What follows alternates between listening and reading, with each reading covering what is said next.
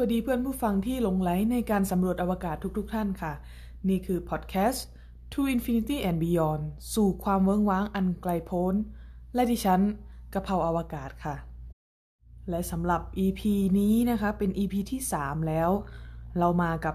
EP ที่ชื่อว่าใครอยากไปดวงจันทร์ชั้นน่ะสิชั้นน่ะสินะคะ How to become an astronaut ซึ่งง่ายๆเลยนะคะ EP นี้เราก็จะมาพูดถึงว่า การที่เราเป็นคนไทยเนี่ย อย่างกะเพราก็เป็นคนไทยนะคะ เพื่อนๆที่ฟังอยู่ก็น่าจะเป็นคนไทยนะคะ ถือสัญชาติไทย ถ้าเราเป็นคนไทยอย่างนี้เนี่ยเราไปอวกาศได้ไหม มีอะไรที่ทำที่เป็นเหตุผลให้เราไปอวกาศได้บ้าง ถ้าไปได้เนี่ยเราไปยังไง แล้วถ้าตอนนี้ยังไปไม่ได้เนี่ย เมื่อไหร่เราจะไปได้นะคะ เดี๋ยวเราไปพูดกันถึงเรื่องนี้ใน EP นี้กันเลยค่ะ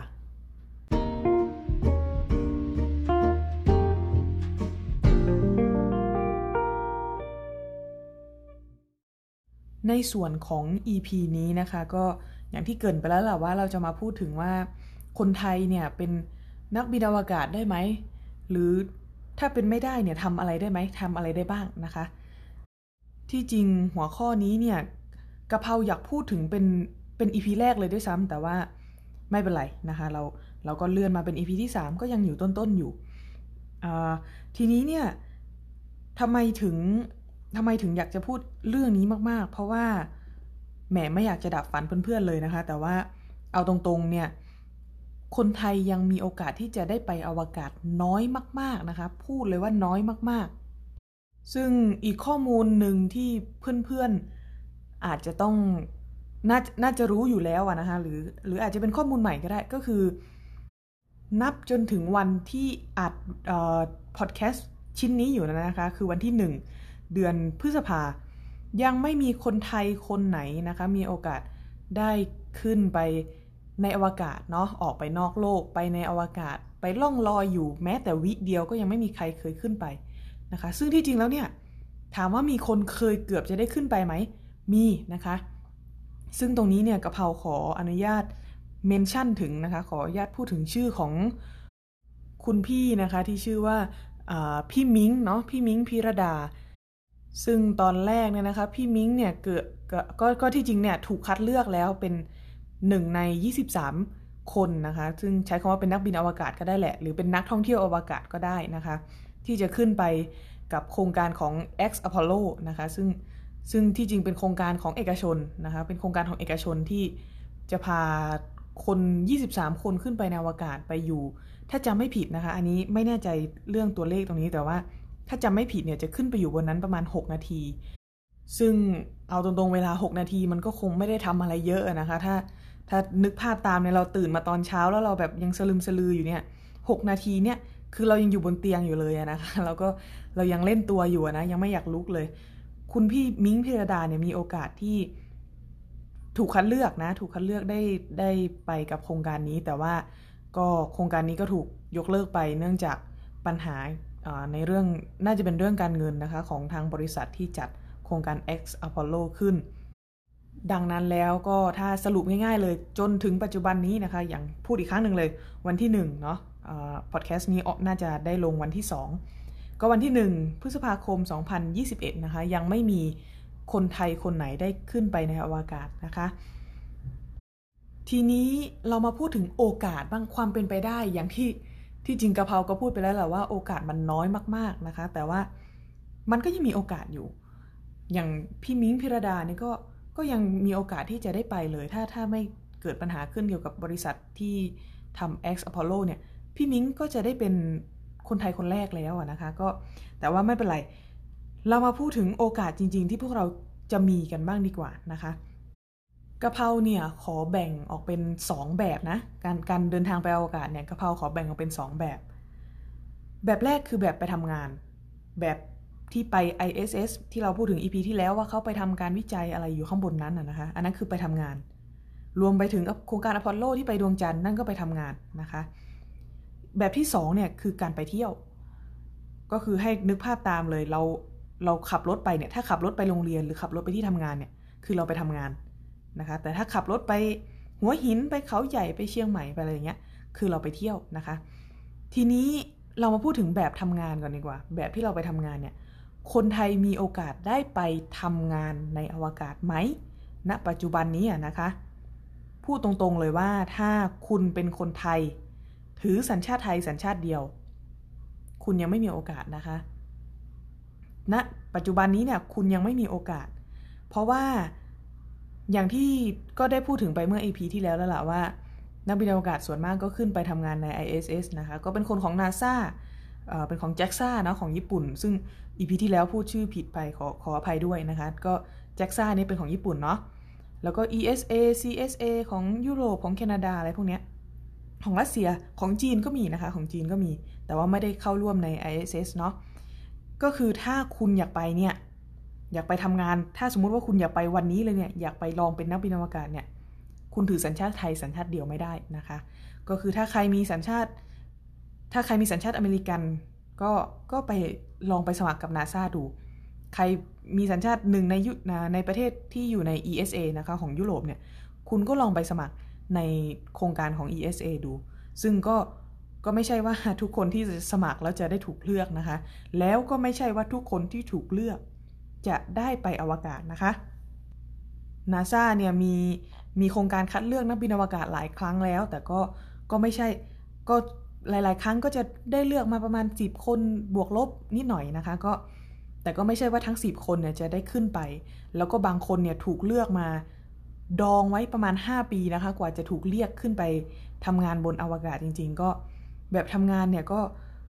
ไม่ใช่หนทางที่ที่ง่ายหรือว่าที่แบบว่าทุกคนจะมีโอกาสได้ไปบนอวกาศจริง ๆนะคะ ก็แล้วอย่างคนไทยเราก็อย่างประเทศไทยก็ไม่ได้มีองค์กรหรือองค์การหน่วยงานอะไรต่างๆ ที่ที่สามารถที่มีประสิทธิภาพมากพอที่จะส่งนักบินอวกาศชาติสัญชาติไทยนะคะ ขึ้นไปณปัจจุบันนี้ยังไม่มี ซึ่งหลายท่านน่าจะได้ยินคร่าวๆมาแล้วล่ะว่า ประเทศไทยจะไปดวงจันทร์ในอีก 7 ปี ที่หลุดมาจากปากของบุคคลในรัฐบาลนะคะ ก็มันมีมันมีการพัฒนาต่างๆ แต่ว่าเราก็ยังไม่มีข้อมูลอะไรที่ที่เป็นทางการมากขนาดนั้นนะคะ ก็เราดูแล้วกันเนาะว่าในในอนาคตอันใกล้หรืออันไกลเนี่ย มันจะเกิดอะไรขึ้นบ้าง แต่สรุปภาพรวมตอนนี้เลยก็คือแบบที่ไปทำงานเนี่ย เรายังไม่มีโอกาสนะคะ ถ้าคุณถือสัญชาติไทยสัญชาติเดียว คุณยังไม่มีโอกาสเนาะก็แต่ก็ไม่เป็นไรนะคะ อย่าเพิ่งอย่าเพิ่งหมดหวังไป ไม่ใช่ว่าพูดถึงว่าไม่มีโอกาสแล้วก็ปิดพอดแคสต์ไปเลยนะคะ ไม่เป็นไร เดี๋ยวเรามาลองพูดถึงแบบไปเที่ยวบ้างดีกว่าทีนี้ แบบทำงานเนี่ยแหมถ้าขึ้นไปทำงานใน ISS เนี่ยอาจจะต้องอยู่เป็นเดือนเป็นปีเป็นอ่าไม่ไม่ถึงปีนะคะเป็นครึ่งค่อนปีอะไรอย่างเงี้ยเนาะก็ ถ้าไปเที่ยวเฉยๆล่ะ เรามาพูดถึงความเป็นไปได้กันบ้างดีกว่าที่ ถ้าเราไปเที่ยวเฉยๆเนี่ยเรามีโอกาสที่จะได้ไปเที่ยวจริงๆไหมปัจจุบันนี้นะคะยังไม่มีโครงการใช้คำว่าโครงการก็ได้ หรือใช้คำว่าบริษัทใช้ใช้คำว่าอะไรก็แล้วแต่นะคะมันมันยังไม่มีใครที่พูดถึงว่าซื้อตั๋วไปแล้วก็ไปได้เลยเหมือนตั๋วเที่ยวบินอย่างเงี้ยมันยังไม่มีนะคะ แต่ว่าการไปท่องเที่ยวอวกาศเนี่ยกำลังจะเกิดขึ้นแล้วนะคะ ซึ่ง มันมันมีบริษัทเอกชนหลาย ๆ บริษัทที่เริ่มลงมือ สร้างจรวดสร้างกระสวยสร้างยานอะไรของพวกเขาเองนะคะสำหรับการไปอวกาศ ยกตัวอย่างแรกเลยนะคะ ซึ่งน่าจะเป็นน่าจะเป็นบริษัทที่เพื่อน ๆ รู้จักกันหรือเคยผ่านหูมาแล้วล่ะ ก็คือบริษัท SpaceX นะคะ เป็นของอีลอนมัสเป็นเจ้าของเดินกับเทสลานะคะะคุณอีลอนมัสเนี่ยก็เป็นเจ้าของเทสลาแล้วก็มีบริษัทย่อยอื่น ๆ บริษัท จะใช้คำว่าบริษัทลูกก็ได้ หรือใช้คำว่าบริษัทที่ยังไม่ดังเท่าก็ได้นะคะ ก็คือเช่นพวกบริษัท Solar City Boring Company นะคะ อะไรพวกนี้ เดี๋ยวกระเพราคิดว่าน่าจะอาจจะมีสัก EP หนึ่งที่พูดถึงคุณอีลอนมัสก์เลยโดยตรง เพราะว่าเอาตรงๆคุณอีลอนมัสก์เนี่ยใช้คำว่าเป็นเป็นหนึ่งในผู้บุกเบิกการทำการทำ commercial space flight นะคะ หรือว่าการการท่องเที่ยวอวกาศแบบพลเรือนเนี่ยนะคะ ก็ ต้องยกความดีความชอบส่วนหนึ่งให้คุณอีลอนมัสก์เลย บริษัทต่อไปอาจจะคุ้นหูน้อยลงมาหน่อย แต่ก็โด่งดังเช่นเดียวกันนะคะ ก็คือบริษัท Blue Origin นะคะ เป็นของเจฟเบโซสซึ่งคุณเจฟเบโซเนี่ยเป็นเป็นเจ้าของ amazon.com นะคะเป็นบริษัทที่เป็นเหมือนกับช้อปปิ้งออนไลน์อะไรทำนองนั้นนะคะ เพื่อนๆ น่าจะรู้จักกันดี บริษัทต่อไปเรามาพูดถึงอ่าน่าจะ ทุกคนน่าจะรู้จักบริษัทโบอิงนะคะโบอิงที่ทำเครื่องบิน เขาก็มาทำงานในด้านอวกาศเช่นเดียวกัน แต่ว่าเอาตรงๆก็ขออภัยนะครับโบอิงเนี่ยยังไม่ได้ประสบความสำเร็จมากขนาดนั้น ใน Axiom บ้างดีกว่า Axiom หรือว่าถ้าพูดเร็วๆก็เป็น Axiom เนี่ยนะคะ ก็ทำทำยานทำจรวดของตัวเองเหมือนกัน แล้วก็ ตั้งใจที่จะทำ Space Station หรือว่าสถานีอวกาศของตัวเองเช่นเดียวกันนะคะ เป็นเป็นหนึ่งในบริษัทที่มี plan ที่จะทำ Space Station ได้แบบพูดถึงว่าเป็นรูปเป็นร่างมากที่สุดแล้วนะคะสำหรับ Axiom หรือ Axiom เนี่ยนะคะบริษัทต่อไปพูดถึง Virgin Galactic บ้างดีกว่า Virgin Galactic เนี่ยก็เป็นก็มีแพลนจะทำทำเป็นเหมือนการท่องเที่ยวอวกาศเช่นเดียวกันนะคะ ก็ ก็เขาก็พัฒนาจรวดอะไรของเขาเช่นเดียวกัน ซึ่งนี่นี่คือตัวอย่างนะตัวอย่างของบริษัทที่เริ่มทำงานเกี่ยวกับการเดินทางในอวกาศแล้วเนี่ยแล้วบริษัทพวกนี้เนี่ยนะคะก็ทำงานให้ทั้งหน่วยงานรัฐบาลเนาะเช่นหน่วยงาน เช่นกองทัพอย่างนี้กองทัพเขาต้องการส่งดาวเทียมต่างๆ ขึ้นไปในอวกาศนะคะไปอาจจะเป็นดาวเทียมทางการทหารทางพาณิชย์อะไรพวกนี้มันก็ก็ก็มีหมดนะคะทำให้ ทำให้ทั้งรัฐบาลด้วย แล้วก็บริษัทเอกชนด้วย อย่างเช่นเพื่อนเพื่อนเพื่อนทุกคนน่าจะรู้จักกันดีชื่อของไทยคมนะคะ ดาวเทียมไทยคม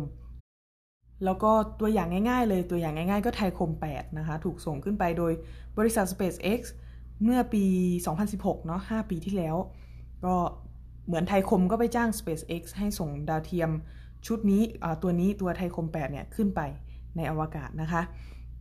ทีนี้เนี่ย อันนี้เราพูดถึงบริษัทพวกนี้เนี่ยทำให้รัฐบาลแล้วก็ทำให้บริษัทเอกชนนะคะ แต่เรายังไม่ได้พูดถึงรูปแบบของการท่องเที่ยวเลย การท่องเที่ยวเนี่ยมันจะเกิดขึ้นได้ยังไง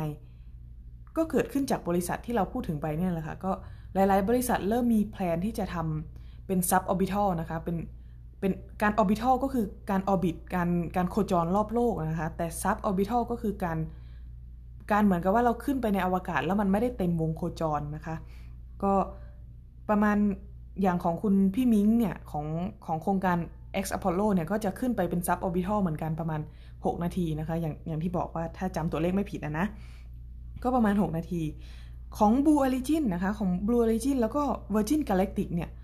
ก็มี plan ที่จะทำเป็น suborbital เหมือนกัน เป็น suborbital ที่ ใช้เวลาประมาณ 10 นาทีนะคะ ให้เวลาประมาณ 10 นาที ให้เราได้ล่องลอยอยู่ในอวกาศ ก็อาจจะไปถ่ายรูปไป เอาตรงๆก็น่าจะไปถ่ายรูปอะนะคะ ไปไปสิบนาทีคงทำอะไรได้ไม่เยอะก็รีบถ่ายรูปให้ได้เยอะมากที่สุด แล้วก็กลับลงมา แต่ก็ต้องพูดกันตามตรงว่า ราคาสูงมากๆนะคะ ราคาสูงมากๆ ของ Virgin Galactic เนี่ยมีมีราคาที่ค่อนข้างแน่นอนอหรือใช้คำว่าจับต้อง ก็ไม่เชิงว่าจับต้องได้ แต่ว่าคือเราเห็นเป็นรูปเป็นร่างแล้วนะคะว่า ราคาในส่วนของทาง Virgin Galactic เนี่ย 10 นาทีเนี่ย น่าจะประมาณ 250,000 ดอลลาร์สหรัฐนะคะ หรือถ้าแปลเป็นเงินไทยก็คือ 7.5 ล้านบาท ถ้าคุณมีเงินมากพอคุณก็จ่าย 7.5 ล้านบาท ไปอวกาศแล้วก็กลับลงมา ใช้เวลา 10 นาทีล่องลอยอยู่บนนั้น แล้วก็กลับลงมานะคะ แล้วก็ของ Blue Origin ก็ ก็มีแพลนที่จะทำคล้าย ๆ กันก็คือ 10 นาที แต่ตัวราคาเนี่ยก็ยังยังไม่ได้เป็นเป็นเลขที่แน่ชัดขนาดนั้น แต่ก็ประมาณ 2 0 0แสนถึง3 0 0แสนดอลลาร์สหรัฐนะคะ หรือว่าก็ประมาณ6ถึง9ล้านบาท แต่ตัวนี้ยังยังไม่มีข้อมูลอะไรที่แน่นอนขนาดนั้น ก็ยังไม่มีใครที่ได้เริ่มทำการท่องเที่ยวของพวกเขาอย่างจริง ๆ จัง ๆ นะคะ ก็แต่ แต่เดี๋ยวเราจะพูดถึงของ SpaceX หลังจากนี้แต่ว่าพูดถึงว่าการที่เราจะขึ้นไป suborbital เป็นเป็นอะไรที่มันเป็นเป็นความจริงมากขึ้นเนี่ยมันยังยังไม่ได้มีมากขนาดนั้นเนาะทีนี้เนี่ยนะคะเราก็ต้องพูดกันตามตรงว่า ราคามันนะ่ะสูงมากๆจริง ๆ สูงมากๆ ซึ่งกะเพราก็คงไม่มีเงินจ่าย 6 ล้าน 9 ล้านอะไรเนี่ยเพื่อไปอวกาศหรอกก็ แต่เราก็หวังนะว่าในอนาคตเนี่ยราคามันจะลดลงมา เพราะว่า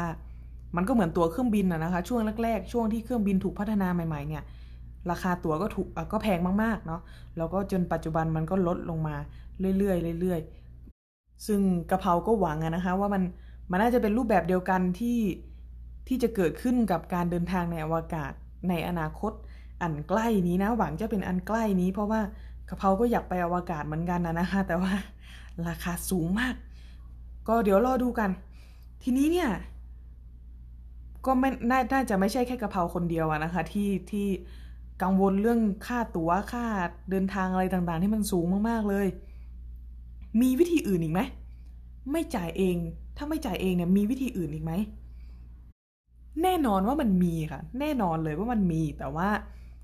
เราอ่าเดี๋ยวเดี๋ยวกระเพรายกตัวอย่างให้เลยแล้วกัน มาพูดถึงโครงการแรกกันเลยนะคะ โครงการ Inspiration 4โครงการนี้เนี่ย เป็นรูปเป็นร่างมากที่สุดแล้ว แล้วก็มีแพลนทุกอย่างแบบมีวันที่ระบุชัดเจนแล้วนะคะ รวมไปถึงตัวนักบินอวกาศ ตัวนักท่องเที่ยวอวกาศเนี่ยก็ถูกระบุชัดเจนแล้ว ซึ่งในโครงการของโครงการ Inspiration 4เนี่ยนะคะ ก็จะขึ้นไปไปโคจรอยู่ประมาณ 3 วันในในอวกาศนะคะ โคจรรอบโลกอยู่ 3 วัน โดยวันที่วันที่ถูกกำหนดแน่ ๆ แล้วณปัจจุบันเนี่ยคือวันที่ 15 กันยายน 2021 นี้นะคะ ก็คือสิ้นปีนี้นี่แหละ โดยโครงการนี้เนี่ยจะใช้จรวดของทาง SpaceX นะคะ ส่งส่งนักบินอวกาศ 4 คน นักท่องเที่ยวอวกาศ 4 คนเนี่ยนะคะไปไปในอวกาศ โดยโครงการนี้พูดถึงคร่าวๆแล้วกันเนาะโครงการนี้เนี่ยเป็นโครงการที่เหมือนประมาณว่าให้ชาวอเมริกันนะคะ ตรงนี้ต้องพูดกันเลยว่าเป็นโครงการสำหรับชาวอเมริกันเท่านั้น ก็คือต้องมีสัญชาติอเมริกานะครับเป็นเป็นคนอเมริกันสัญชาติอเมริกัน ก็ถามว่าเขาต้องทำอะไรบ้างก็คือบริจาคให้โรงพยาบาลที่เป็นโรงพยาบาลเป็นโรงพยาบาลที่มีชื่อเสียงมากๆนะคะก็คือโรงพยาบาล St. Jude ซึ่ง St. Jude เนี่ย St. Jude Hospital นะคะเป็นเป็นโรงพยาบาลที่มีชื่อเสียงในเรื่องของการที่เขาเนี่ยกำลังพัฒนาแล้วก็วิจัยนะคะเกี่ยวกับมะเร็ง มะเร็งในเด็กเนี่ยคือคือเรื่องใหญ่ที่ St. Jude กำลังดูแลอยู่ ก็โครงการนี้ง่าย ๆ เลยก็คือให้ชาวอเมริกันนะครับ บริจาคให้โรงพยาบาล St. Judeเท่าไหร่ก็ได้ แล้วก็เดี๋ยวเขาก็จะไปคัดเลือกกันเองนะคะ ซึ่งก็อย่างที่บอกไปก็คือทั้ง 4 คนนักบินอวกาศทั้ง 4 คน หรือนักท่องเที่ยวอวกาศเนี่ยก็ได้ถูกคัดเลือกไปเรียบร้อยแล้วนะคะ เอาเป็นว่าเราเราไปต่อเลยดีกว่าแล้วกัน โครงการต่อไปค่ะ โครงการเดียมูล โดยโครงการเดียมูลเนี่ยนะคะ ก็เป็นโครงการที่เอามาไว้ใช้คัดเลือกนักท่องเที่ยวอวกาศนะคะ ใช้คำว่านักท่องเที่ยวอวกาศได้เลย 8 คน เพื่อไปกับโครงการนี้นะคะ ไปไปดวงจันทร์ ไปโคจรรอบดวงจันทร์ไม่ได้แลนนะคะ ไม่ได้ไม่ได้ลงจอดบนดวงจันทร์ไปโคจรรอบดวงจันทร์แล้วก็กลับมาที่โลกของเรา ก็ใช้เวลาทั้งหมดประมาณ 7 วัน โดยโครงการนี้เนี่ยจะใช้ จรวดใช้ยานอวกาศ หรือใช้กระสวยอวกาศ แล้วแต่ที่ท่านจะเรียกเลยนะคะของทาง SpaceX ซึ่งเป็นยานที่ชื่อว่า Starship ในส่วนของ Starship เนี่ยนะคะยังก็ต้องพูดกันตามตรงว่ายังอยู่ในระหว่างการพัฒนาอยู่ เขาก็หวังว่าโครงการนี้จะสามารถพานักท่องเที่ยว 8 คนเนี่ยรวมไปถึงคนที่เดี๋ยวเราจะพูดถึงเนี่ยนะคะ ไป ดวงจันทร์ได้ภายในปี 2023 แล้วไอ้คนที่เราจะพูดถึงเนี่ยคือใคร คนที่เราจะพูดถึงเนี่ยคือมหาเศรษฐีชาวญี่ปุ่นค่ะ เขามีชื่อว่ายูสกุเมซาวะหรือว่าเป็นชื่อชื่อที่ถูกกล่าวขานก็คือคุณ MC นะคะตัว Z ตัว C คุณ MC เนี่ยเหมาตั๋วเครื่องบินใน ไม่ใช่ตั๋วเครื่องบินนะคะเหมาตั๋วตั๋วในยาน Starship เนี่ยนะคะเหมาทั้งหมด 8 ที่ ให้คนจากโครงการที่ถูกคัดเลือกในโครงการเดียมูเนี่ยนะคะ ไปดวงจันทร์กับคุณ MZ แล้วก็อาจจะมีนักบินจากทาง SpaceX ที่ดูแลตัวยาน Starship เนี่ยก็จะไปด้วยอาจจะมีคน 2 คนอะไรทำนองนี้นะคะ ก็รวมแล้วทั้งหมดก็จะประมาณ 10-12 คนที่จะไปกับยานนี้ แต่ว่าโครงการเดียมูนเนี่ยจะคัดเลือก 8 คน แต่ก็ต้องพูดกันตามตรงเลยว่า ตอนนี้โครงการเดียมูลปิดรับสมัครแล้วนะคะ ปิดรับสมัครเมื่อ เมื่อประมาณวันที่ 15 นะคะ ถ้าจะไม่ผิด 15 มีนา ก็คือประกาศประกาศประกาศถึงโครงการเดียมูลปุ๊บเปิดรับสมัครเลยเมื่อวันที่ 2 มีนา หลังจากนั้นก็ปิดรับสมัครวันที่ 15 มีนา จนมาถึงทุกวันนี้ก็การคัดเลือกอะไรก็ได้เริ่มดำเนินการไปแล้วนะคะ น่าจะน่าจะรู้ผลกลางปีนี้นะว่า 8 คนนั้นคือใครบ้าง แล้วก็ก็อาจจะมีการฝึกซ้อมอะไรต่างๆ แล้วปี 2023 ก็หวังว่า Starship เนี่ยจะถูกพัฒนาได้สำเร็จ หรือไม่งั้นนะคะ ถ้า Starship ไม่ไม่สามารถพัฒนาได้สำเร็จได้ภายในปี 2023 ก็อาจจะต้องเลื่อนออกไป หรือไม่ก็ต้องเปลี่ยนมาใช้แคปซูลดากอนนะคะของทาง SpaceX ที่ตอนนี้เนี่ยพร้อมใช้งานแล้ว ก็ต้องรอดูกันนะคะว่าปี 2023 จะเกิดอะไรขึ้น แต่ก็อย่างที่บอกไปโครงการเดียมูลเนี่ยก็ ถ้าใครไม่ได้สมัครตั้งแต่เมื่อต้นเดือนมีนาก็ก็ต้องขอแสดงความเสียใจด้วยนะคะ แต่พูดไปแล้วพูดถึงโครงการ Inspiration 4ก็แล้ว พูดถึงโครงการเดียมูลก็แล้ว ก็ปิดรับสมัครไปแล้ว แล้วคนไทยเนี่ยจะไปได้ยังไง งั้นกะเพราขอนำเสนอโครงการนี้ค่ะ โครงการ Space Hero ซึ่งโครงการนี้เนี่ยเราก็ต้องพูดกันตรงๆว่าไม่ใช่ว่าโครงการนี้จะฟรีไปซะทุกอย่าง โครงการนี้เนี่ยคุณจะต้องลงแรงกายแรงใจนะคะ เพราะว่าเขาจะทำทำเป็นทำเป็นเหมือนเรียลลิตี้โชว์นะคะ ก็คือเป็นเหมือนรายการที่ประมาณว่าเออเราจะคัดเลือกนักบินอวกาศไปนะ แต่ว่าคุณต้องผ่านการทดสอบหินหินพวกนี้ไปก่อน แล้วก็คุณถึงจะได้ไปกับพวกเรา ซึ่งยังไม่มียังไม่มีการเปิดรับสมัครที่แน่ชัดนะคะ อย่างอย่างที่พูดไปก็เดี๋ยวรอดูแล้วกันว่าเขาจะเปิดรับสมัครอะไรยังไงเมื่อไหร่ แต่ที่แน่ ๆ ก็คือเขาต้องการคนที่ คนเพศอะไรก็ได้นะคะเขาไม่เขาไม่จำกัดเพศ แต่ขอแค่คุณอายุ 18 ขึ้นไป แล้วก็คุณควรจะต้องพูดภาษาอังกฤษได้อย่างคล่องนะคะ เพื่อที่ว่าการสื่อสารอะไรต่างๆเนาะไม่ไม่ไม่ให้เป็นปัญหาในอนาคต เขาก็ โอเค ใช้อะไรทำนองนี้นี่แหละ เป็นเป็น qualification นะคะ เป็นคุณสมบัติของทางผู้ที่สมัครผู้ที่ตั้งใจจะสมัครกับโครงการนี้นะคะ แต่ก็ยังยังไม่มีอะไรที่แน่ชัด พูดง่ายๆก็คือโครงการนี้เนี่ยคุณไปออกทีวี ถ้าคุณผ่านการทดสอบทีวีผ่านการทดสอบหินหินพวกนี้เนี่ยคุณก็จะได้ไปเที่ยว ISS นะคะ ซึ่งเราเคยพูดไปเมื่อตอนตอนท้ายของ EP ISS ละ EP ที่ 2 แล้วว่านาซาเนี่ยมีแพลนที่จะเหมือนประมาณว่าปล่อยเช่า ISS นะคะ ให้กับการท่องเที่ยวหรือบริษัทเอกชนต่างๆ ขึ้นไปใช้งานด้วย ก็ Space Hero เนี่ย ตั้งใจจะขึ้นไปถ่ายทำที่ ISS ด้วยนะคะ แต่โครงการนี้นะคะก็จะใช้จะไม่ได้ใช้ยานของ SpaceX เหมือน 2 โครงการที่เราพูดมานะคะ โครงการนี้จะใช้ยานของ Axiom หรือว่า Axiom เนี่ยนะคะซึ่งก็พูดกันตรงๆ ก็ยังอยู่ระหว่างการพัฒนาอยู่นะคะ ก็หวังว่าจะพร้อมใช้งานในปี 2023 ที่โครงการนี้เนี่ยจะถูก